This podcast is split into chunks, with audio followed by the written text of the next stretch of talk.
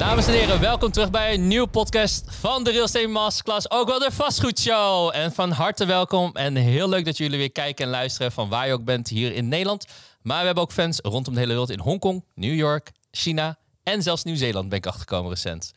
Vandaag gaan we dat ook hebben over een heel leuk onderwerp, maar voordat ik ga verklappen wat het is. We hebben een speciale gast aanwezig, Janina Haman, als ik het correct uitspreek, advocaat. En uh, vandaag gaan we een aantal zaken bespreken waarvan ik denk dat heel veel mensen eigenlijk meer te weten willen komen, waaronder natuurlijk bestemmingsplannen. Maar uh, voordat ik jou verder introduceer, misschien leuk dat jij jezelf introduceert wie je bent, wat je doet en uh, waar we het vandaag misschien ook gaan over hebben. Hartstikke goed, heel erg dank. Um, mijn naam is Janina Haman. Ik ben inmiddels al zo'n 12 jaar advocaat en heb me toegelegd op het omgevingsrecht. Uh, dat houdt in dat ik uh, allerlei zaken doe wat betreft milieu, bouwen en, en de overheid. Dus ik procedeer heel veel tegen gemeentes, provincies, ministeries. En mijn klanten zijn met name vastgoedinvesteerders, grote VVE's, projectontwikkelaars en ook nog wat woningcoöperaties erbij. Helder. Ja. Je zegt, je procedeert veel tegen de gemeente. Ja, zeker. Okay. Ja. Hebben we zoveel zaken lopen in Nederland? Um, ja, mensen worden uh, steeds mondiger en uh, willen het er ook niet bij laten zitten. Mm -hmm. um, ik merk wel bij vastgoedondernemers, dat is natuurlijk altijd een afweging. Van ga je procederen met alle kosten en tijdsinvestering van dien? Uh, of ga je nou ja, een pragmatische oplossing zoeken en misschien eigen voor je geld kiezen. Maar over het algemeen zie ik dat ja, mensen gewoon steeds meer gaan procederen en zoiets hebben van nou, ik accepteer dit niet en uh, ik ga ervoor. Oké, okay, helder. Ja. Nou, we gaan zo meteen even dieper over eigenlijk het proces voordat ze gaan procederen, neem ik even aan. Ja, um. dat heeft ook wel mijn voorkeur hoor. Want uh, ja, nou goed, ik vind procederen natuurlijk heel leuk. Dat ja. is, uh, maar dat is beroepsinformatie. Daarvoor ben ik natuurlijk ook advocaat geworden. Maar um, ja, het is mensen zijn er niet altijd bij gebaat. Uh, waar ik het net al over had, je moet soms naar een pragmatische oplossing kijken. En vooral als je uh, vastgoedondernemer uh, bent, moet je natuurlijk ook kijken van, nou ja, wat heeft invloed op mijn rendement? En ja, een langdurige procedure met hoge kosten, dat is niet altijd, nou ja, niet altijd voordelig. Nee, inderdaad. Oké. Um, misschien nog wat context te schetsen. Hè? Wij, wij trainen natuurlijk eigenlijk mensen uh, die zich gaan specialiseren in wat we noemen splitsings- en transformatietrajecten. Mm -hmm. Dus wij leren ze eigenlijk op grote objecten aan te kopen en dat eigenlijk om te zetten van bestemmingsplan, bijvoorbeeld van een bedrijfsplan naar woningen. Uh, of dat een woning splitsen in meerdere units. Um, en vaak is toch wel vaak een van de startpunten uh, nou ja, bestemmingsplannen eigenlijk. Mm-hmm. Dus mijn vraag aan jou, wat is eigenlijk een bestemmingsplan voor de normale leek? En uh, waarom is dat zo'n belangrijk document eigenlijk? Ja, dat is een hele goede vraag. Want ja, helaas zie ik het in de praktijk daar toch heel vaak mis op gaan. Dat mensen gewoon maar ja, een pand aankopen. Vaak ook op aanraden van een makelaar. En dan naar achter komen dat het pand eigenlijk helemaal niet geschikt is voor, voor de doeleinden die zij voor ogen hebben. Um, een bestemmingsplan, uh, dat kun je raadplegen. Dat staat gewoon op het internet. Dus iedereen kan er uh, naartoe gaan en het bekijken. En in een bestemmingsplan staan eigenlijk alle regels die gelden voor het desbetreffende pand. Dus we hebben eigenlijk elke centimeter in Nederland is, heeft een bepaalde bestemming. Dus er staat in het bestemmingsplan staat dan van nou, is het geschikt voor wonen, voor maatschappelijk, uh, is het een bedrijventerrein? En ja, in dat bestemmingsplan kun je dus zien van waarvoor mag ik het pand gebruiken? En niet alleen dat, maar er staan ook regels in wat betreft de bouwhoogte. Dus als je bijvoorbeeld wil gaan verbouwen, hoe hoog mag je gaan bouwen? Um, welke geluidseisen wellicht uh, gelden ervoor? Um, dus dat soort zaken staan in het bestemmingsplan. En daarom is het heel belangrijk dat je er naar kijkt. Want ja, op het moment dat je het aankoopt en uh, je denkt, nou oké, let's go, ik ga verbouwen. Uh, dan kom je dus bij de gemeente en dan krijg je te horen van, nou helaas, maar uw of uw voorgenomen bouwplan, dat is in strijd met het bestemmingsplan. Ja, dus dan ben ik toch wel benieuwd. Als het heel duidelijk staat beschreven wat in het bestemmingsplan staat en ik koop hem, hoe kan ik dan alsnog uh, ja, een soort van overtreding hebben dat ik dan eigenlijk in strijd ben met de bestemmingsplan. Nou ja, heel veel mensen kopen dus iets ja. en kijken niet naar het bestemmingsplan. Dat is dus echt de grootste zaak. Nou, dat is echt, uh, ja, en, en uh, ja, ik, voor mij is het, uh, maar goed, dat is natuurlijk ook beroepsinformatie. voor mij is het een, een heel bazaal iets. op het moment dat een klant bij mij komt met van, nou, ik heb hier dit pand, dan uh, het eerste wat ik doe is, ik ga naar ruimtelijkeplannen.nl. Ja. En dan uh, voer ik het adres in en dan ga ik meteen kijken van, nou ja, welke bestemming geldt hierop. En ik moet wel toegeven dat het in bepaalde gemeentes, bijvoorbeeld Amsterdam, mm -hmm. is het soms een beetje lastig. Want dan Mm. heb je heel veel bestemmingsplannen. En dan en je hebt soms ook nog paraplu eh, bestemmingsplan. En nou, eh, heel veel verschillende. En dan zie je soms eh, door de bomen het bos niet meer. eh, met name als je natuurlijk leek bent. Maar ehm, ja, je kan er op zich... Alle informatie is openbaar, dus je kan op zich daar gewoon kennis van nemen. En dan kun je dus gewoon kijken van nou, ehm, is dit wel geschikt voor wat ik wil? En wat mij verbaast is, ehm, nou, ik heb een aantal klanten. Ik heb bijvoorbeeld een horeca-ondernemer die, ehm, nou, die is nog wel eens op zoek naar nieuwe panden eh, om een beetje uit te breiden. Om te kopen ten doele van horeca Juist. verhuur aan zichzelf neem ik dan Exact, aan. ja. Oké, ja. Ehm, nou, en die heeft dus een aantal makelaars. eh, die komen dan met, eh, met een aantal panden. En ja, ons is dus gebleken dat ja, heel veel van die panden dus gewoon niet geschikt zijn. Hm. Dus bijvoorbeeld, laatst kreeg eh, die klant van zijn makelaar een, eh, een pand eh, voorgesteld. Dat was een voormalige kapperszaak. En dan zegt de makelaar, ja, het is gewoon een bedrijfspand, dus je kunt dit ook gewoon voor je horeca-onderneming gebruiken. Nee, dat klopt dus niet, want in het bestemmingsplan stond heel duidelijk, het is weliswaar een ja, bedrijvigheid mag, maar horeca is nou juist uitgesloten. Hm. Dus ehm, ja, dat zijn een beetje de kleine dingen. Ik, ik verbaas me daarover en ik denk, nou ja, een makelaar die, eh, die kijkt ernaar, maar dat is dus in de praktijk vaak niet aan de orde. Ehm, en wat eh, deze klant dan doet, is die stuurt gewoon al zijn panden die hij op het oog heeft, stuurt hij naar mij door. En dan ga ik een soort ja, bestemmingsplan toets eh, ga ik dan doorvoeren. En dan ga ik kijken van ja, wat is mogelijk? Ehm, eh, kunnen we misschien, is er, zijn er, is er ruimte om af te wijken van het bestemmingsplan? Maar daar gaan we het denk Ja. ik zo meteen nog over hebben, wat daar de mogelijkheden van zijn. Maar ehm, ja, dan ga ik gewoon even een, een, een, een, quick scan doen. En even kijken van nou, wat eh, is dit de moeite waard om hier je geld en, en tijd in te steken?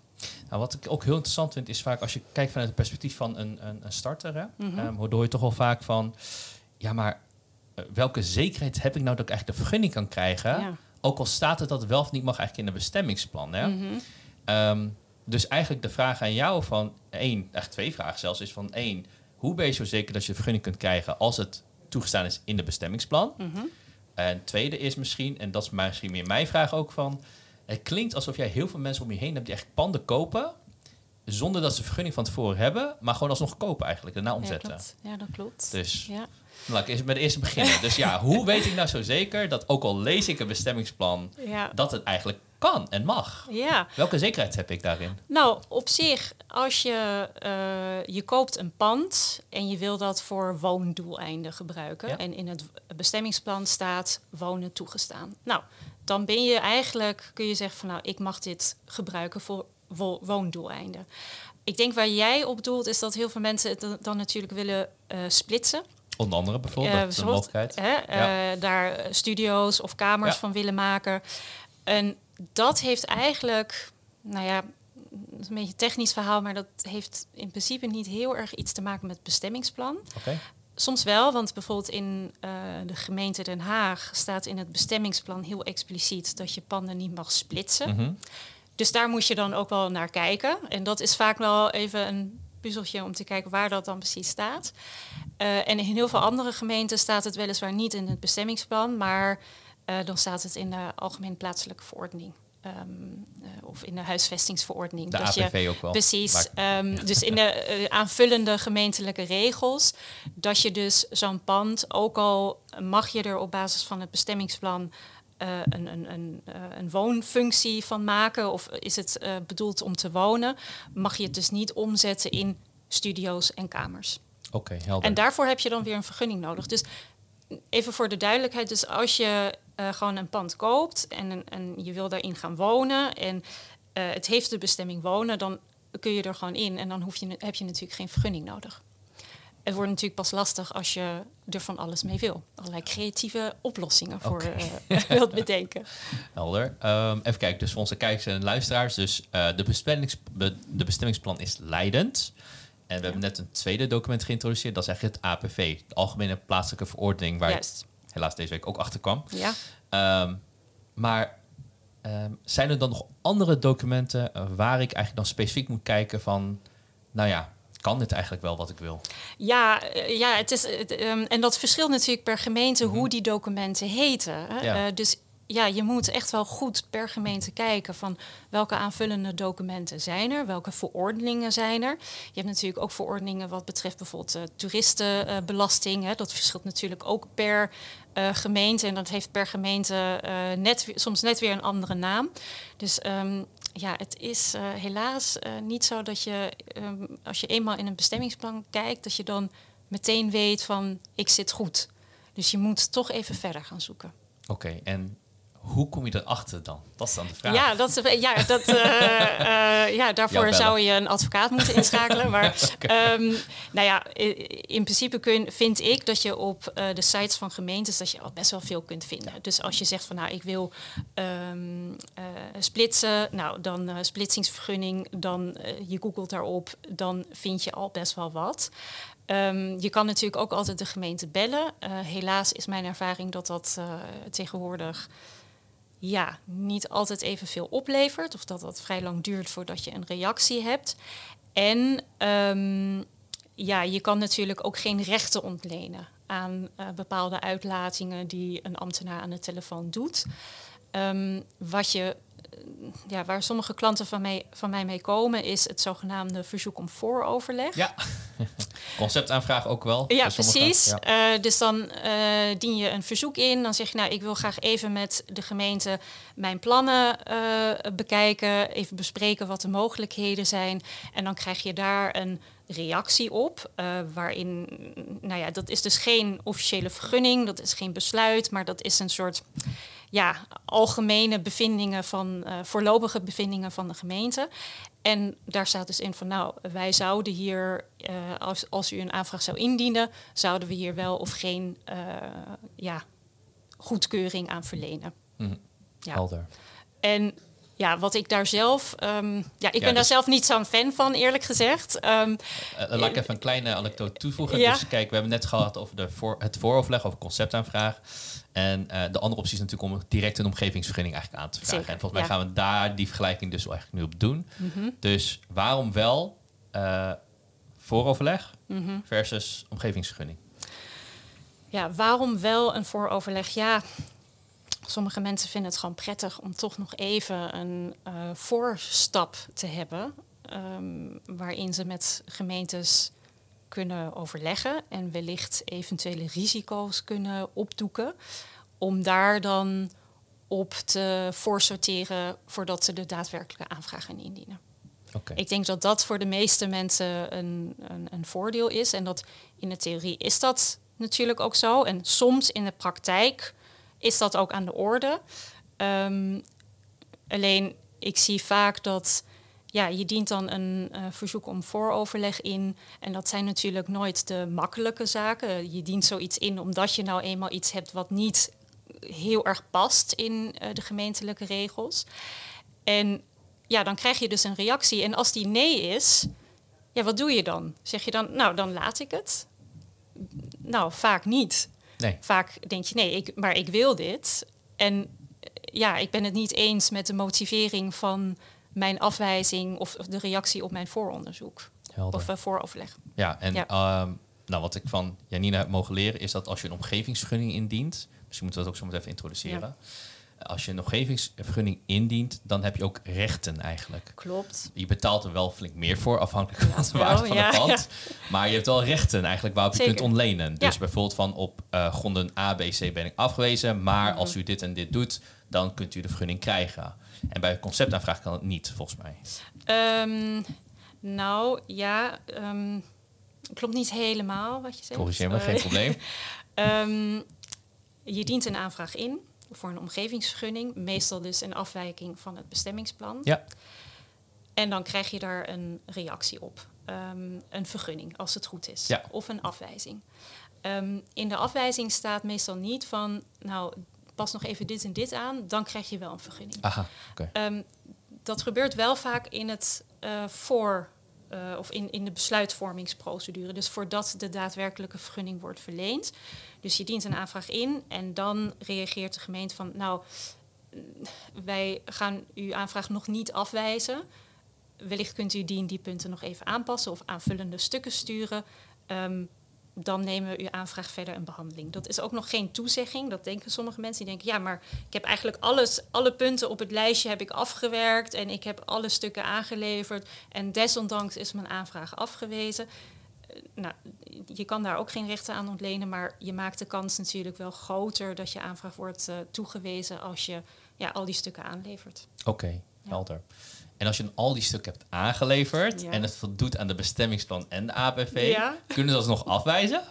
Nou uh, ja, er zijn natuurlijk nog uh, legio andere redenen waarom het kan worden afgewezen. Ehm, nou, we hadden het er al in, in de voorbespreking over, over bijvoorbeeld welstandsad, uh, negatieve welstandsadviezen of negatieve adviezen van de afdeling stedenbouw. Het kan ook nog worden afgewezen vanwege verkeersredenen. Ehm, dus er is, uh, ja, helaas zijn er nog wel wat meer uh, gronden om het af te wijzen. Oké, ja. helder. Gaan we eens even een stap terugnemen. Hoe zit, wat is eigenlijk een omgevingsvergunning? Misschien is dat een goede vraag. Ja, dat is een goede vraag. Nou, een omgevingsvergunning is uh, ja, een, een, vergunning om ja, je, je bouwproject om dat er doorheen te krijgen. En um, waar jullie natuurlijk het meeste mee te maken hebben, zijn omgevingsvergunning in afwijking van het uh, bestemmingsplan. Dus daarmee geeft eigenlijk de gemeente een soort toestemming om in strijd met het bestemmingsplan te mogen handelen. Dus als je bijvoorbeeld een uh, opbouw wil realiseren die veel te hoog is, uh, hoger dan de bouwhoogte die in het bestemmingsplan staat, zegt de gemeente, nou ja, eigenlijk zou ik jouw aanvraag nu moeten afwijzen. Maar ik heb erover nagedacht en ik heb allerlei belangen afgewogen um, en ik um, ga toch akkoord met jouw verzoek, met jouw aanvraag. Nou, ik nuanceer een beetje, of ik chargeer een beetje, het ligt natuurlijk wel wat genuanceerder, maar daar komt het in het kort op neer. Helder, oké. Ehm, als we kijken naar het tijdstuur van omgevingsvergunning en een vooroverleg, mm. zit er natuurlijk ook een verschil in, in principe. Enorm, ja. Um, wil je dan misschien toelichten hoe lang ze eigenlijk zijn volgens de wet? Um, nou ja, een vooroverleg, daar staat geen wettelijke termijn op. Want mhm. het, is, ja, het, is, het, is geen vergunningstraject. Uh, dus uh, het kan vrij lang duren. Ik, het gekste wat ik een keer heb meegemaakt was toch een jaar. Um, een jaar? Een jaar, ja.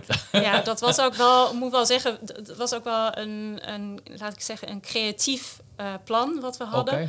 Uh, dat was een transformatie van een kerk. Uh, zoals je waarschijnlijk weet, heel veel kerken staan leeg in Nederland. En daar kun je op zich leuke dingen mee doen. Maar dan moet de gemeente wel meewerken. Ja. Um, en deze klant had het plan om daar een soort cultureel kunstzinnig centrum van te maken. Op zich hartstikke leuk. En uh, die klant wilde dus een uh, vooroverleg, omdat het dus best wel, nou ja, afwijkend was van hetgeen wat er in het bestemmingsplan stond. Dus um, daar hebben we een verzoek om vooroverleg ingediend. Nou, dat, was, dat duurde een jaar. En dan heb ik dus ook als advocaat vrij weinig ja, middelen, instrumenten in handen om de gemeente te forceren om sneller aan het werk te gaan. Um, dus dat was heel vervelend. Um, dus je hebt een jaar gewacht? Ik heb, ja, ik, ik heb natuurlijk niet stilgezeten, dat begrijp je. uh, ik heb natuurlijk brieven gestuurd, gebeld. Ik, ik ga dan echt in stalker-modus. Okay. Uh, en um, kijken of ik op die manier iets uh, kan bewerkstelligen. Maar dat laat maar zien, ik heb niet iets wettelijks in handen om de gemeente dan echt te dwingen om ja, daarop te reageren. En het enige wat ik kreeg van ja, we hebben al uw andere brieven ook ontvangen. En uh, we gaan ermee aan de slag en uh, u hoort van ons. Uh, dus dat is het gekste wat ik heb meegemaakt. Um, en voor een omgevingsvergunning kan het ook lang duren. Alleen daar zijn de wettelijke beslistermijnen toch wat korter. Um, die kunnen ook wel worden verlengd. Ik zeg altijd tegen klanten van hou rekening met ongeveer drie maanden. Maar het kan ook langer en dat is soms ook wel in het voordeel van de klant. Um, want soms heb je uh, nou, toch nog wat dingen die je moet uitzoeken of wat dingen die je wil aanleveren.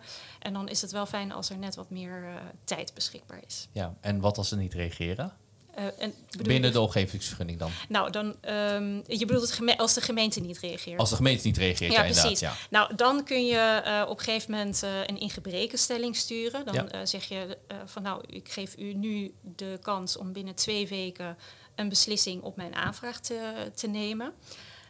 dat klinkt als een heel fijn middel. Mm -hmm. maar Eh, ook daar heb ik best wel wat ervaring mee, namelijk dat ambtenaren dan zeggen, nou ja, oké, dan uh, wijs ik het gewoon af.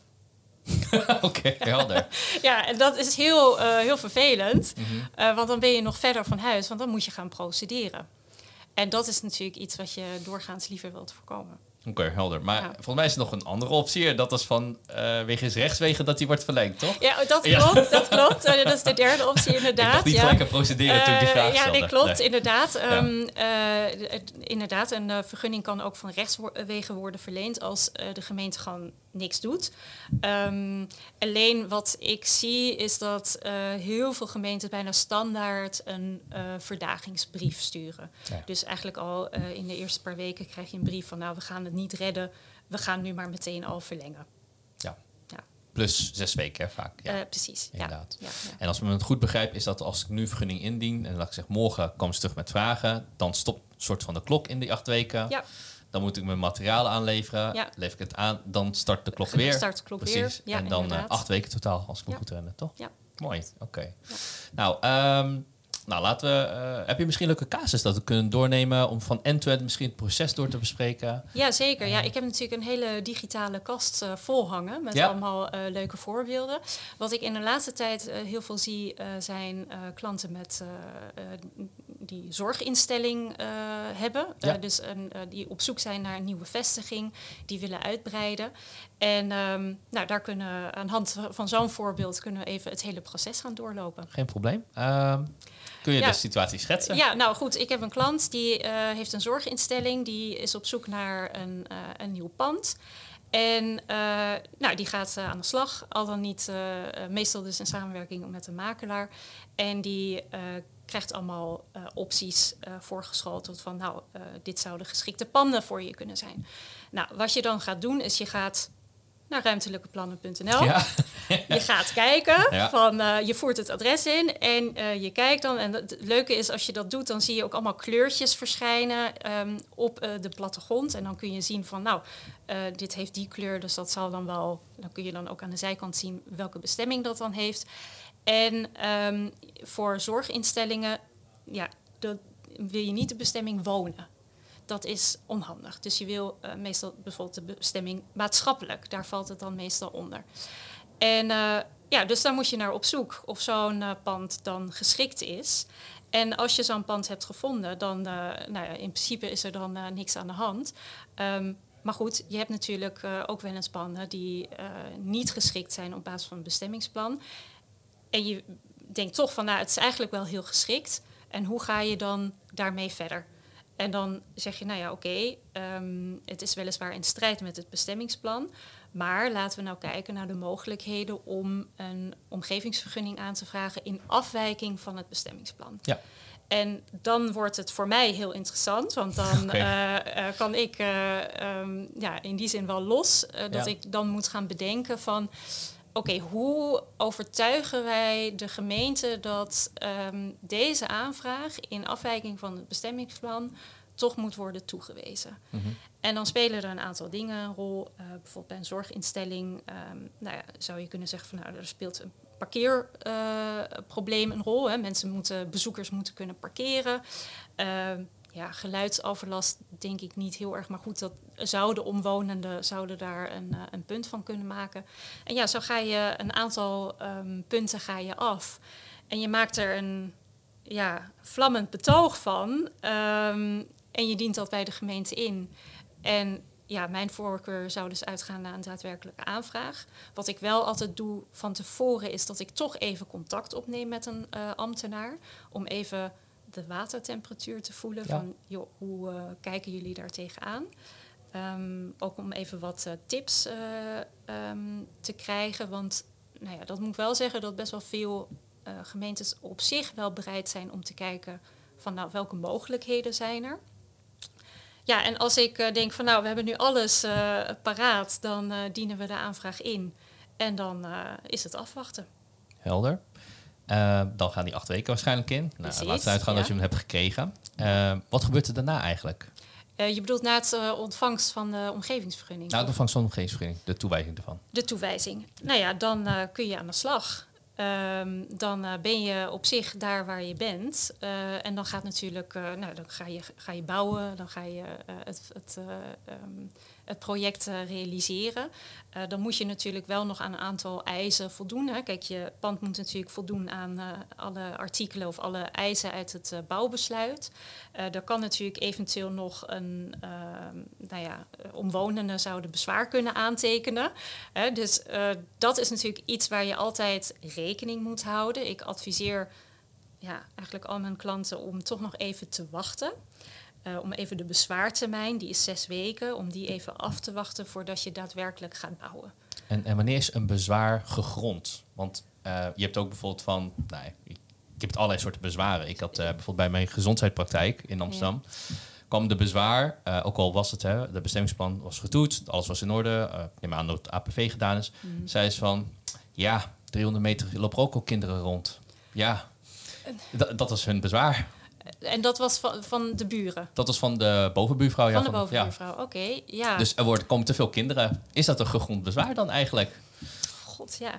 Dat, uh, ja, ik dus zou... hoe, hoe toets je eigenlijk een bezwaar eigenlijk? Dat is ja, vraag, ja. Nou ja, goed. Um, uh, een bezwaar, uh, dat wordt getoetst aan allerlei eisen. Dat ja. toets je natuurlijk ook aan...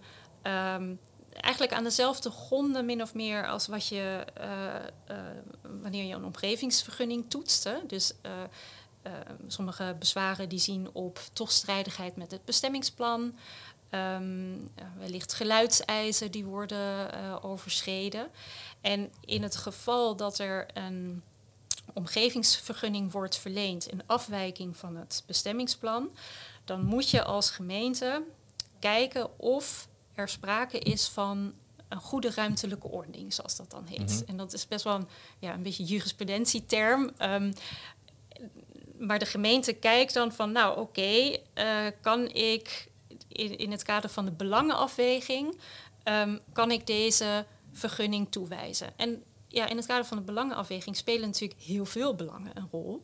Um, en een beetje de standaard uh, bezwaren van, ik noem het maar even particulieren, is uh, privacy, uh, oh, ja. uh, geluidsoverlast, ja. um, afhankelijk van de hoogte van het gebouw, um, dat er te weinig zonlicht is op, op hun perceel.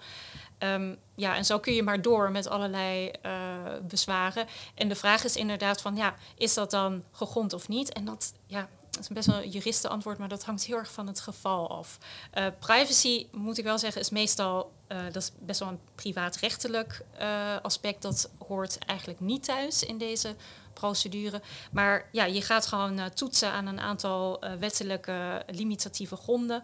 En aan hand daarvan ga je een bezwaar gegrond of ongegrond verklaren. En ja, ik sta natuurlijk twee kanten bij. Dus soms ook de omwonenden die bezwaar aantekenen. Um, en soms natuurlijk ook de initiatiefnemer.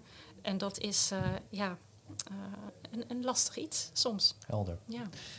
Um, wij hadden een van onze andere coaches, die hadden jou gebeld eigenlijk uh, wegens een nou, bezwaar dat was binnengekomen. Mm -hmm. En laat ik dan even correct even zeggen wat jij toen tijd had gezegd. Volgens yeah. mij zei jij toen tijd van, nou, ik zou me niet veel zorgen maken, omdat de gemeente de vergunning had toegekend. Ja.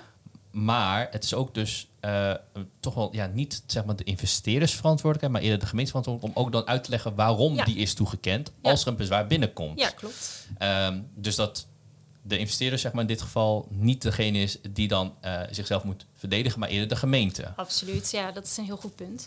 Uh, kijk, het is dan een, de gemeente heeft de vergunning verleend. Dus de gemeente st staat, als het goed is, nog steeds achter haar beslissing om die vergunning te verlenen. Dus op het moment dat er een bezwaar wordt aangetekend, dan is dat in elk geval juridisch gezien niet zozeer een bezwaar tegen de initiatiefnemer, maar eigenlijk tegen de gemeente. Dus een, uh, uh, bijvoorbeeld jouw bovenbuurvrouw uh, haar bezwaar is niet zozeer tegen jou persoonlijk gericht, maar tegen de gemeente. De bovenbuurvrouw zegt dus van, nou, beste gemeente, ik vind niet dat jullie deze beslissing hadden mogen nemen om die en die redenen. En um, wat jij uh, zegt, dat klopt. Een gemeente gaat, ja, als het goed is, staat een gemeente achter haar besluit. Dus ehm, het, ja, het gebeurt natuurlijk wel eens dat de Mhm. gemeente erop terugkomt. Want soms hebben mensen natuurlijk gewoon terechte, hele valide punten. Ehm, maar over het algemeen mag je er ja, van uitgaan. Ja, dat is heel, iets eh, heel riskants om te zeggen. Maar, eh, Oké. maar eh, mag je er toch van uitgaan dat een beslissing eh, die de gemeente heeft genomen, dat dat gewoon op de juiste basis is eh, gedaan. Ehm, en nou ja, dat de gemeente ook het standpunt eh, blijft handhaven. Ehm, wat natuurlijk niet wil zeggen dat een bezwaarschrift eh, per definitie geen kans van slagen heeft. Nee, Dus daarom zeg ik ook altijd van ik zou een bezwaartermijn zou ik in elk geval afwachten voordat je gaat bouwen of voordat je eh, je project gaat, gaat realiseren. Want je weet nooit wat nou de uitkomst is. Het is wel zo dat je, nou ja, in het kader van een bezwaarprocedure. ehm, ja, het werk een beetje door de gemeente kunt laten doen. Ja, ik, ik chargeer even, Ja, want ja, ja. ehm, eh, ik adviseer natuurlijk zelf wel altijd om ook ehm, een reactie op papier te zetten op het moment dat bezwaren binnenkomen. En als het goed is, ligt dat dus in lijn met het verweerschrift van de gemeente. Oké, helemaal helder.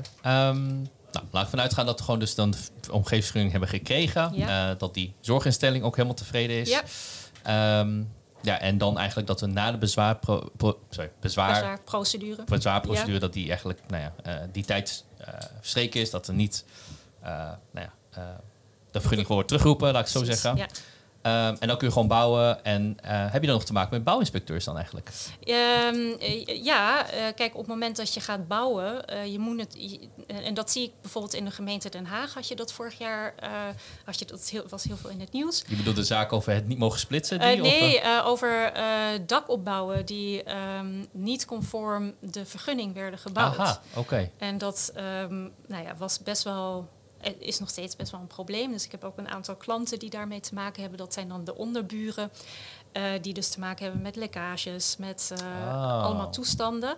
En ja, dat is wel een probleem. En in de ideale wereld zou je verwachten dat eh, gemeentelijke inspecteurs dat die langskomen en dat die gaan kijken van nou is het allemaal conform de vergunning gebouwd. In de praktijk is dat niet zo en moet je dan vaak zelf een handhavingsverzoek gaan indienen. Oké. Ja. Ehm, maar goed, ik kan het niet uitsluiten. Natuurlijk gebeurt natuurlijk wel met enige regelmaat dat een eh, bouwinspecteur eh, onaangekondigd langskomt Ja, en zegt, precies. nou hier de kozijnen zijn niet goed en eh, nou hier had geen of wel een raam gemoeten. Ehm, en dat je dus, nou ja, daar dus mee aan de slag moet om dat te herstellen. Oké. Nou, laat ik zeggen dat de verbouwing gewoon goed ging. Ja. Mijn verbouwing ging goed. Ja. Wat kan daarna nog meer gebeuren als ik het heb gerealiseerd? Eh, nou, eigenlijk niet zo gek veel. Ehm, tenzij je dus eh, ja, bijvoorbeeld eh, geluidsnormen overschrijdt. Dan zitten we weer in het onderwerp handhaving. Dat buren gaan klagen. Ja. Ehm, ja, dat is het dan denk ik eigenlijk. Of eh, had je iets anders in gedachten? Nou, Ja, ik- ik ben al het daarvoor sorteren. ja, dat dacht ik al. Ja, ja. Nee, ik zat daar net met de vraag van, nou ja, stel dat je de verbouwing hebt gerealiseerd en er is geen bouwinspecteur langs geweest. Ja. Of er dan inderdaad een verstrijkingstermijn is waarin zij alsnog kunnen zeggen, dit moet toch nog verbouwd worden eigenlijk. En, Ehm, eh, ja. Dus Ja, dat is echt nou, ehm, in, het, eh, in het omgevingsrecht heb je niet zoiets als verjaring. Dus ehm, als je. Ja, je hebt het wel, maar niet voor, voor dat soort eh, eh, situaties. Dus in principe kan een gemeente ook na tien jaar nog bij je langskomen en zeggen: Nou, ik zie hier dat de kozijnen niet goed zijn. Ehm, dat moet je nu gaan herstellen. Dus je, het is wel belangrijk dat je echt conform de vergunning het allemaal realiseert.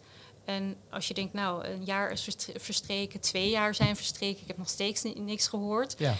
Je zit dan niet safe. En ja, ik heb toevallig vorige week een, een zaak hierover ook binnengekregen. Van een meneer die heeft in, even kijken, 1995 een pand gekocht. En daarvan zegt de gemeente nu van, ehm, ja, we zijn even langsgekomen.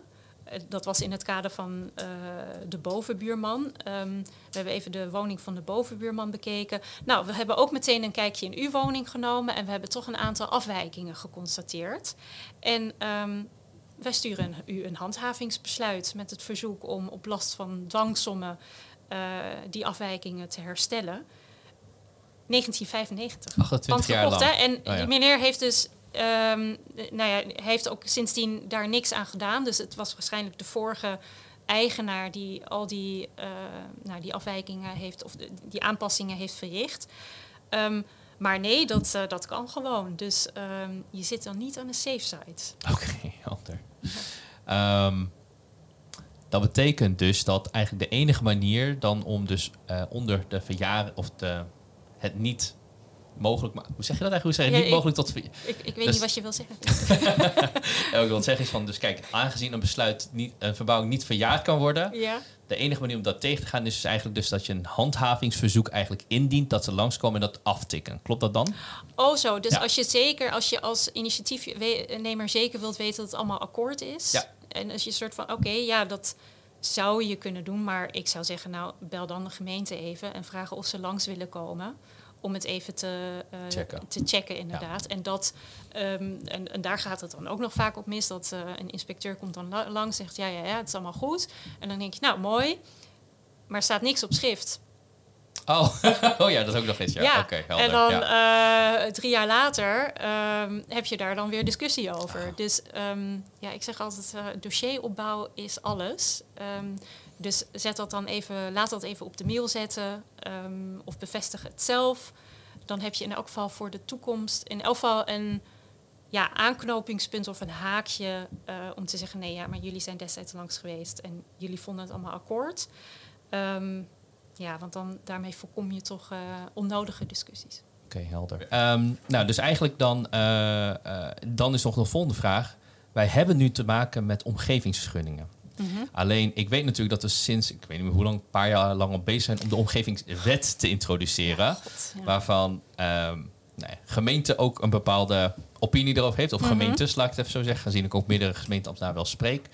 Ehm, wat is eigenlijk de omgevingswet? En waarom is er zoveel heisa erover eigenlijk vanuit nou ja, eh, de gemeentelijke wereld, doe ik maar even zo. Eh, Gewoon heel Nederland, heel bouwend Nederland zou ik zeggen. Ehm, ja, de omgevingswet, eh, de slogan is eenvoudig beter. Ehm, het moet allemaal. echt? Is dat de ja, slogan? Ja, ja dat is de slogan. Ehm, het moet allemaal makkelijker worden voor de initiatiefnemer en voor burgers. Dus waar we het net over hadden, hè, over, nou, je, wil, je hebt een pand op het oog en eh, je kijkt in het bestemmingsplan en dan denk je dat je er bent, maar dat is niet zo, omdat je dan nog een APV hebt en nog andere verordeningen. Ehm, de bedoeling van de omgevingswet is dat we straks alles ehm, op één plek hebben staan. Dus je kijkt dan in het bestemmingsplan en dat heet dan straks het omgevingsplan. En daar staat het allemaal in. Tenminste, dat is de bedoeling. Met al die verschillende documenten op één Ja. centrale plek. Oh, dat zou Ja. geweldig zijn. Echt Ja. hemels. Alleen, Nou ja, eh, ja, nou ja het, is, het is even de vraag. Hè. Kijk, ehm, ja, het, het- we moeten natuurlijk, eh, want de omgevingswet wordt ehm, eh, 1 januari 2024 ingevoerd.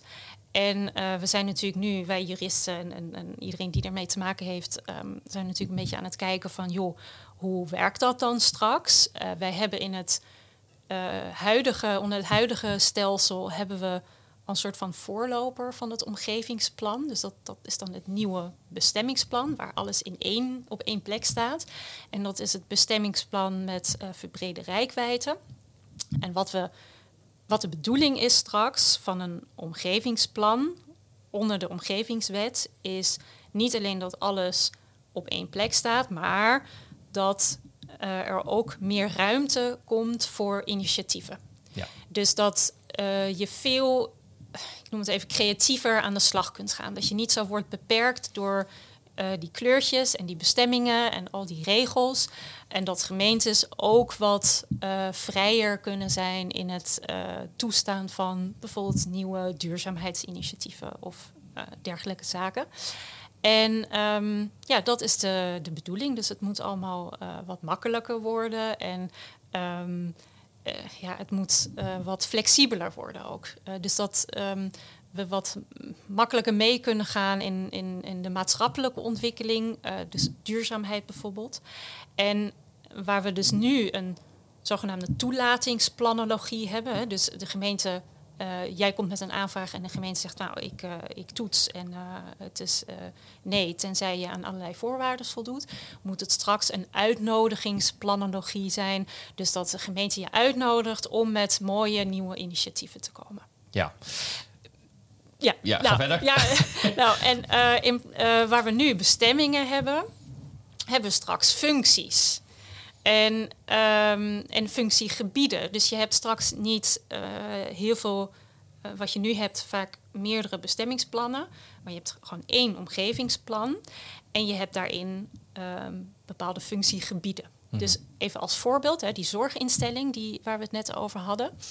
Uh, stel, die zijn dus op zoek naar een pand. Nou, onder het huidige recht heb je dus bestemmingsplan, heb je wonen, heb je maatschappelijk, en, en allerlei andere bestemmingen. En in het omgevingsplan, dus vanaf volgend jaar, zou je eventueel iets kunnen hebben als een verblijfsgebied. En verblijf is natuurlijk veel breder dan alleen wonen. En daar zou dus eventueel ook een zorginstelling onder kunnen vallen. En het voordeel daarvan is dus dat je dus dan niet te maken hebt met een afwijking van het bestemmingsplan. Dus je hoeft niet dan heel moeilijk en creatief te gaan bedenken van hoe pas ik dit in het, in het, in het bestemmingsplan. Nee, uh, het omgevingsplan laat dat in principe al toe. Ja. Um, dus je kan, uh, tenminste in theorie, kun je uh, veel meer kanten op okay. daarmee. Nou, mijn volgende vraag wel, als de functie verblijfplaats is, is dat dus heel breed gemaakt. Ja. Dat betekent verblijfplaats kan zijn hotel, ja. hostel, bed and breakfast, ja. zorgtehuis, woning, wat hebben we nog meer eigenlijk? Een campingsplaats. Uh, zorgpension. Zorgpension, um, uh, oudertehuis. Ja, ja, en kijk, um, wij, dit is natuurlijk nu een, een, een, een beetje platgeslagen voorbeeld. Ja. Hè? Het is natuurlijk even de vraag in, in hoeverre een gemeente niet bepaalde uh, verblijfsmogelijkheden of opties uh, toch wil uitsluiten in, in, het, in het omgevingsplan. Maar ja, als we het even heel erg um, ja, um, ongenuanceerd uh, uh, poneren, dan zou dat inderdaad er allemaal onder kunnen vallen. Helder. Oké, en waarom, misschien is dat mijn interpretatie van de mhm. gemeenteambtenaren die ik spreek, waarom zijn ze wat ja, minder happy mee, laat ik zo zeggen, nou, op wat geslagen? Ja. Ik, ik, heb wat voorbeelden gehoord van hoe ze het moeten implementeren. Ja. En, uh, maar goed, weet je wel, het is, uh, ik ben een buitenstaander, dus ja. ik, ik hoor het wel van de advocaat. Ja, nou, um, ten eerste is het echt een gigantische wetswijziging. Mm -hmm. Het is echt heel groot. En um, het is al niet een heel makkelijk rechtsgebied, het mm -hmm. omgevingsrecht. Uh, je hebt al te maken met heel veel regels. Nou, die regels verdwijnen natuurlijk niet straks. Dus het is niet zo dat we straks geen regels meer hebben rondom het kappen van bomen of geluidsnormen. Dus die regels blijven. Uh, je gaat nu een, een, hele grote wetswijziging aan om alles te comprimeren. Um, de bedoeling is dat het straks overzichtelijker wordt. Ik vraag me dat af of dat daadwerkelijk zo overzichtelijk wordt als je alles in één wet hebt staan. Want ja, dan moet je dus in die hele grote wet moet je dan maar die ene regel vinden. Uh, maar goed, dat is misschien ook gewoon een, een kwestie van gewenning. Um, wat ook een heel groot probleem of ja, risico of uh, vrees is, is uh, de digitalisering die gepaard gaat met uh, de wetswijziging. Um, waar we nu ruimtelijke plannen.nl hebben, en dat, dat werkt gewoon prima. Hè, daar kun je gewoon je bestemmingsplannen op raadplegen. Um, komt er straks de DSO, dat is het digi Digitaal Stelsel Omgevingswet. En daar moet dat allemaal in gaan staan. Maar de DSO is vooralsnog niet echt er klaar voor. Um, dus dat is nog best wel een ICT-project. En ja, daar ging het tot nu toe ook een beetje, liep het op stuk. Hè, dat daarom ook de omgevingswet telkens werd, uh, werd uitgesteld. En ja, ik maak me daar wel zorgen om, want ja, per 1 januari moet ik mijn klanten adviseren op basis van wat er in, uh, op een website staat die eventueel nog niet er helemaal klaar voor is. En dat is wel zorgwekkend. Want hoe ga ik straks mijn klanten goed adviseren als bepaalde dingen van deze software het niet goed doen? Ja. En dat is best wel, uh, nou, dat is best wel zorgwekkend. Uh, dus dat is een punt. Ehm, verder uh, maken wij ons juristen ook een beetje ons druk over de open normen die in een omgevingsplan staan. Dus waar um, nou ja, bestemmingsplan staat dan heel duidelijk van nou, dit is wonen, maatschappelijk. Hè, dat, en er wordt op, op zich ook nog wel verwezen naar uh, beleidsregels, maar het is net wat meer ingekaderd. En de bedoeling van een omgevingsplan is dat het dus wat flexibeler wordt. Dus ook met wat ja, ruimere begrippen. Ja. En uh, nou, we hadden het net al over wat is verblijf. Ja, dat, dat kan dus van alles zijn. Ja. En um, ja, voor de rechtszekerheid is dat dus niet heel erg uh, prettig. Ja. Want uh, natuurlijk als initiatiefnemer denk je, nou mooi, ik kan straks alle kanten op. Maar dat betekent dus dat de buurman dat ook kan. Ja. En uh, wellicht wil je naast je zorginstelling niet een hotel. Misschien wel, maar ik noem maar even een voorbeeld. of wil je als gewoon omwonende in je wijk geen bed and breakfast. Um, dat zijn allemaal dingen waar, ja, als het dus zo breed is opgezet, dan ja, in hoeverre kun je daar dan nog in bezwaar uh, tegen gaan? Want ja, het bestemmingsplan laat het, of het omgevingsplan laat het in principe gewoon toe. En we zullen dus in de toekomst zien ja, hoe, uh, hoe we daar met z'n allen mee omgaan. Er zijn in het verleden wel al wat uh, rechtszaken geweest over dus bestemmingsplannen met vrij open normen. En de Raad van State die heeft al gezegd van nou ja, op zich zijn we daar niet op tegen. Open normen zijn op zich juridisch toelaatbaar. Maar je moet dat wel voldoende objectief en concreet begrenzen, zoals de afdeling dat al mooi heeft gezegd. Dus uh, het is geen vrijbrief voor een gemeente. En nee. um, ja, uh, 1 januari, het, uh, we zullen zien hoe het, uh, wat er gaat komen. Denk je dat u opnieuw wordt uitgesteld? Want dat is een paar keer gebeurd. God, nee, nee volgens mij... nee, dat nu moet het wel doorheen nu komen. Moet het wel, ja, nou ja, goed, zeg nooit nooit. Ja. Um, maar ja, het is natuurlijk nu echt... door alle kamers is het goedgekeurd. Ja, wellicht als er als toch nog blijkt dat de de digitalisering niet op orde is, dat het dan wellicht nog een keer wordt uitgesteld. Ja, ik, ik heb geen glazen bol. Ik kan, okay. kan er niks over zeggen. Nou, ik denk naast de omgevingswet, uh, nou, wat gaat gebeuren, dat zullen we natuurlijk wel zien. Mm -hmm. um, als we dan kijken naar de hedendaagse nou ja, traject toch wel van hoe een omgevingsvergunning eigenlijk werkt, dan hebben we natuurlijk te maken nog met één belangrijke commissie, ook wel de welstandscommissie. Ja, dus, uh, Persoonlijk een, een, beroepsmatige frustratie van mij, welstandscommissies. Misschien moet je even eens introduceren ja. voordat we daar naartoe gaan. Ja, ja. ja een welstandscommissie. Um, dat, een welstandscommissie toetst aan de zogenaamde genaamde welstandsnota. En in de welstandsnota staan uh, zaken. Ja, ik chargeer even heel erg. En iedereen die uh, een welstandsprofessional is, die, die moet mij even vergeven. Maar uh, een, uh, in de welstandsnota staan um, artikelen waaraan getoetst moet worden om te kijken of um, het pand mooi is of niet. Laat okay. ik het even, even zo heel erg gechargeerd. Uh, Hij is iets gechargeerd, maar ik snap ja, wat je. Ja, ja, ja, okay, ja, ja. En um, het is een welstandsadvies is vrij doorslaggevend. Uh, dus ook al voldoe je aan alles, dus uh, je bent, uh, het is in conform het bestemmingsplan, APV is geen issue, bouwbesluit allemaal oké. En je hebt een negatief welstandsadvies, dan wordt je aanvraag gewoon afgewezen. En wat ik er lastig aan vind, is dat zo'n welstandsadvies, dat gemeentes kunnen dat overnemen. In de wet staat een kan-bepaling. Dus een gemeente is niet verplicht om een welstandsadvies over te nemen. In de praktijk gebeurt dat natuurlijk uh, uh, al, bijna altijd. Dat een gemeente zegt, nee, oké, we nemen het gewoon over. En het is heel lastig om daar tegen, iets tegen in te brengen. En vooral als je um, ja, gewoon zelf met wat argumenten komt. Um, want als je zelf gewoon met wat argumenten komt, die worden heel makkelijk terzijde geschoven. Want jij bent geen welstandsdeskundige. Nee. Nee. Dus wat ik zelf heel vaak doe, is um, ik schakel een externe deskundige in die gespecialiseerd is uh, op welstandsaspecten. Echt? Hebben zeker, we die ja zeker. Oh, oké, okay, dat ja, is een leuke zeker. verrassing. Dat ja. wist ik niet.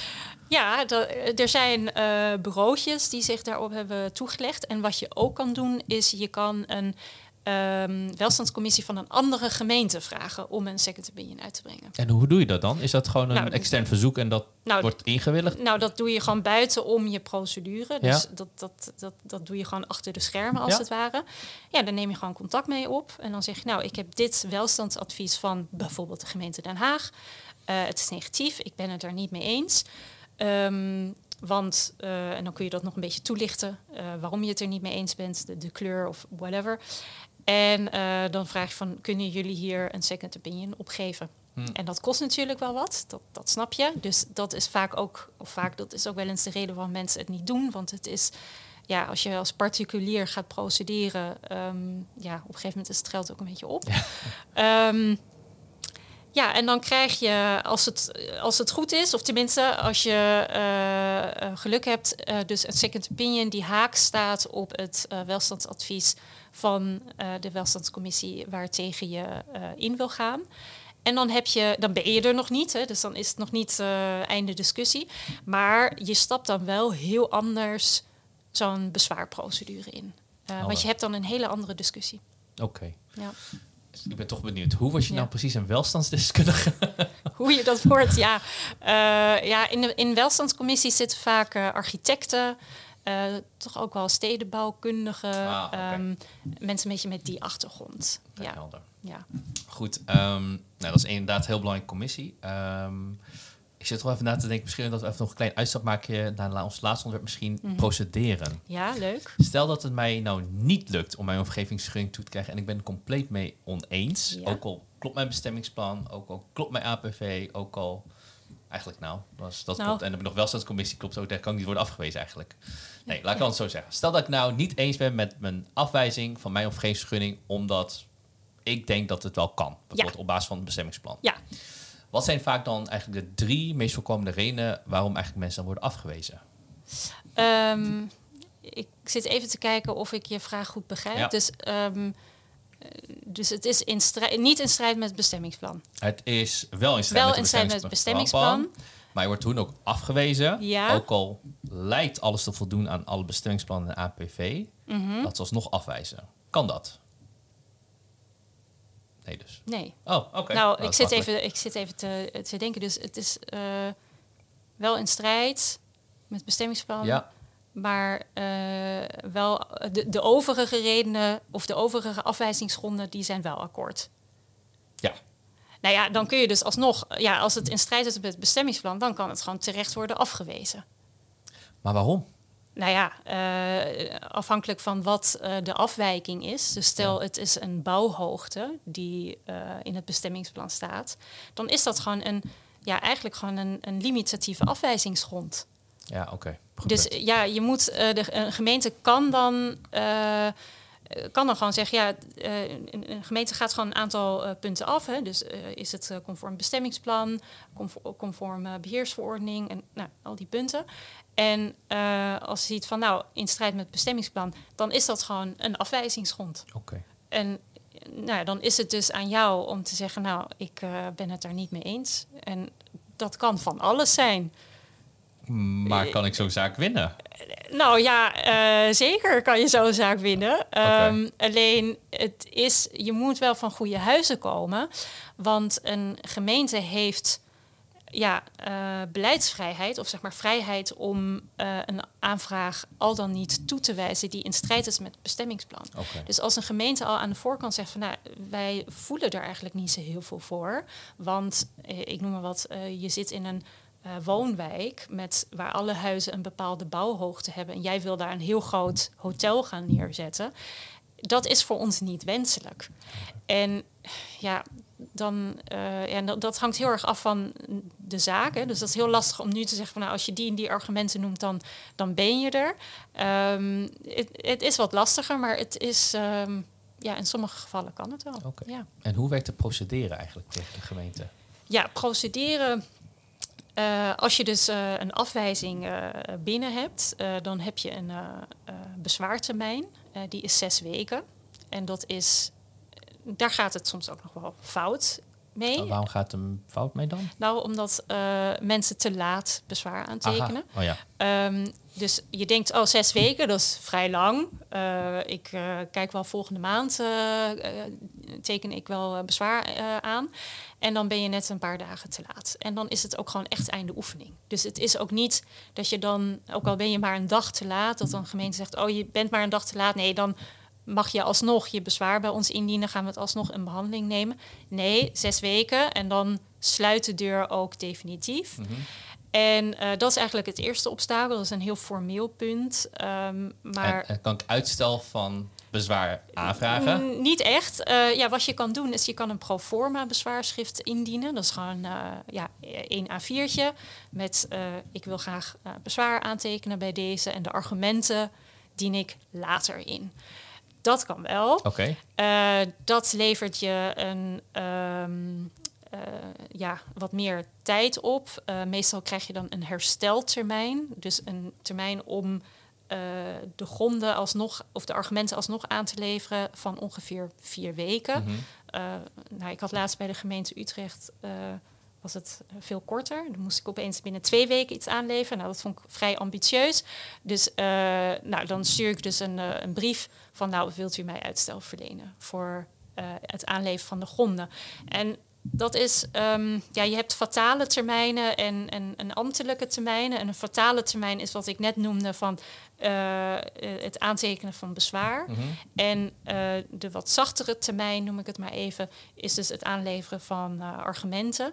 Um, daar kun je nog enigszins uitstel voor krijgen. Maar ook daar houdt het op een gegeven moment op. Als je uh, het niet op tijd aanlevert, dan uh, uh, wordt je bezwaarschrift zogenaamd niet ontvankelijk verklaard. Okay. En dat is gewoon ja, ongeldig, zou je kunnen zeggen. Ja. ja. Oké, maar hoe werkt de procedure dan als ik dus wel alles op tijd aanlever? Nou, als je alles op tijd hebt aangeleverd, dan, nou, dan ben je dus binnen. Um, en dan heb je, als het goed is, en als je daarom hebt verzocht, een hoorzitting. Mm-hmm. bij een bezwarencommissie van uh, jouw uh, gemeente. En uh, dan verschijn je dus op de, de hoorzitting. Dan kun je je bezwaarschrift toelichten. Um, als het goed is, heeft de gemeente ook nog een verweerschrift opgesteld. dus, en hopelijk is dat ook voorafgaand aan de hoorzitting met je gedeeld.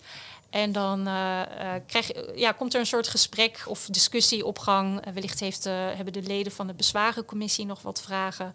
En um, nou, dan um, wacht je na afloop van de hoorzitting wacht je het definitief besluit af. Oké, okay, helder. Ja. En dan krijg ik hopelijk positief antwoord. Dat is, dat, dat is wel de bedoeling, okay. ja, inderdaad. Um, uh, misschien is dat ook nog wel interessant om uh, te vertellen. Een bezwarencommissie, dat is een externe commissie. Dus dat zijn mensen die niet bij uh, de gemeente in dienst zijn. Ja. Um, dat, dat zijn advocaten, dat zijn rechters, dat zijn juristen. Um, die dus de gemeente als het ware adviseren. Dus die stellen een advies op. Die zeggen, nou, um, wij hebben uh, kennis genomen van het bezwaarschrift en van het verweerschrift. En we hebben het dossier gelezen en uh, wij zijn van mening dat die en die punten op zich wel terecht zijn. En beste gemeente, wij adviseren u om de zaak af te wijzen of toe te wijzen. Okay. En dat advies dat, uh, gaat naar het college van BMW. En um, met dat advies uh, neemt uh, het college een, uh, een, beslissing. En nou, als die positief is, dan voor jou, tenminste voor de bezwaarmaker, dan is er natuurlijk niks aan de hand. Maar als het negatief is, dan um, heb je nog een, een, volgende stop. En dat is de rechtbank. Aha, dus dan ga je naar de rechter. En dan heb je eigenlijk een beetje hetzelfde als wat je in bezwaar had, maar dan dus bij een, een, een rechter. En um, als je die stop hebt gehad, dan, en, en, en ook als je bezwaar, beroepsschrift dan ongegrond is verklaard, dus uh, als de rechter ook zegt van nee, um, ik ben het niet eens met jou, uh, jouw beroepsschrift, dat verklaar ik ongegrond, dan kun je nog een treetje hoger en dan uh, ga je doorgaan naar de Raad van State. Oké. Okay. Dus uh, je kan al met al kun je vrij lang bezig zijn. Klinkt wel. Ja.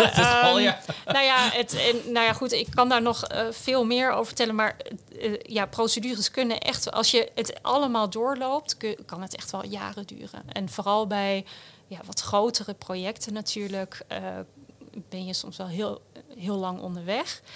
En ehm, wat ook nog interessant is en wat ik ook wel veel zie, is dat mensen eh, zonder advocaat procederen. En dat kan ook Mhm. gewoon, want in het bestuursrecht ben je niet verplicht om een advocaat in de arm te nemen. Ehm, dat is helemaal prima. Mensen moeten dat helemaal zelf weten. Ehm, eh, je hebt ook hele goede eh, juristen, hè, juristenbureaus, waar niet advocaten werken, maar wel juristen die mensen bijstaan. Dat, dat, dat is ook helemaal prima. Maar ik zie toch nog heel veel mensen die het gewoon zelf pro- proberen. En ehm, dat, dat, dat kan. Wat ik alleen zie in de praktijk. En nee, ik heb dus soms sommige klanten die zeggen: Nou, ik wil bezwaar even zelf doen. Nog niet met een advocaat komen. Vind ik eigenlijk een te heftig iets. Ook eh, om de relatie bijvoorbeeld met de buren eh, goed te houden, wil ik dat nog even niet. Want ik eh, ben bang dat daardoor de relatie misschien nog extra verstoort. Ehm, dus wil jij voor mij alle stukken schrijven? Nou, dan ben ik een soort ghostwriter. Dan schrijf ik alle stukken. En eh, verzoek ik ook om een hoorzitting. En nou, allemaal eh, zoals ik het zelf eigenlijk ook zou doen. En dan nog, omdat het, dat daar niet het woordje advocaat of gemachtigde onder staat, worden mensen zonder hoorzitting, krijgen gewoon een afwijzing. Omdat er geen woord advocaat staat. Nou ja, omdat, eh, dat denk ik, eh, gemeentes dan denken van, nou, die kunnen we makkelijk eh, ah, even... dus je kunt beter gewoon het woord advocaat gebruiken om alsnog die hoorzitting te krijgen. Nou ja, dat ik, ja, helaas zie ik dat dus heel vaak gebeuren. Dat Oké. eh, gemeenten dan denken, nou, dan gaan we het maar meteen afwijzen. Hmm. En op het moment dat je dus met een gemachtigde, of dat nou een jurist of een, een advocaat is, maakt dan niet zo gek veel uit. Dan wordt het toch net wat serieuzer genomen. Aha, oké, leuk. Ja. Ehm, volgens mij is dat eigenlijk aan het einde van de rit van de hele omgevingsvergunning. Ja. Gaan profiteren. Is er nog iets anders dat je mee wilt delen of toevoegen? Ehm, nou, wat ik. eh, wat wel heel handig is, eh, vooral voor particulieren, is een rechtsbijstandsverzekering. dat ken je goed, hè? Ja. ja. Eh, het voordeel eh, daarvan is dat je toch ehm, eh, ja, vaak net een wat ruimer budget hebt. Ook Mhm. voor het inschakelen van deskundigen, zoals dus een welstandsdeskundige. Ehm, en vaak kun je dus ook op basis van je rechtsbijstandsverzekering een externe jurist of advocaat inschakelen. En dat, eh, dat scheelt toch aanzienlijk in, eh, in het budget. En hoe komen ze met jou in contact als ze vragen hebben of als ze jouw diensten nodig hebben? Eh, heel makkelijk, hamanadvocaat.nl. Daar staan eigenlijk alle contactgegevens op. Ehm, dat kan per mail, dat kan telefonisch. Ehm, en zo kunnen mensen mij contacteren. Helder. Ik moet trouwens toevoegen van mijn Haman is met twee N aan het Met eind. dubbel Nico aan het eind. Ja, precies, klopt. nou. klopt ja. Goed, dus. Haman, H-A-M-A-N-N, advocaten. hè? Nee, advocaat. Advocaat. Ja. Oké, Haman, dus nogmaals, H-A-M-A-N-N, advocaat.nl. ja, .nl inderdaad. Ja. Mooi. Nou, bedankt Zeker. dat je hier was. Hartstikke bedankt voor het delen van al je kennis en ervaring. Ik hoop dat je het ook leuk vond. Zeker. Dus, ja, eh, en hopelijk kan ik je weer opnieuw groeten bij de volgende podcast. Heel graag. Ja, dank je. Dank je wel. Dames en heren, bedankt voor het kijken en luisteren van deze aflevering. Dus vandaag hebben we het helemaal doorgehad, eh, doorgespit hoe de omgevingsvergunning ook werkt. Eh, mocht deze informatie jou bevallen, duimpje omhoog. Abonneer jezelf op ons kanaal of eh, abonneer op ons Sop- Spotify podcast kanaal. En dan zien we elkaar weer snel. Hartstikke bedankt voor het kijken en luisteren. Tot snel en doei doei. Top!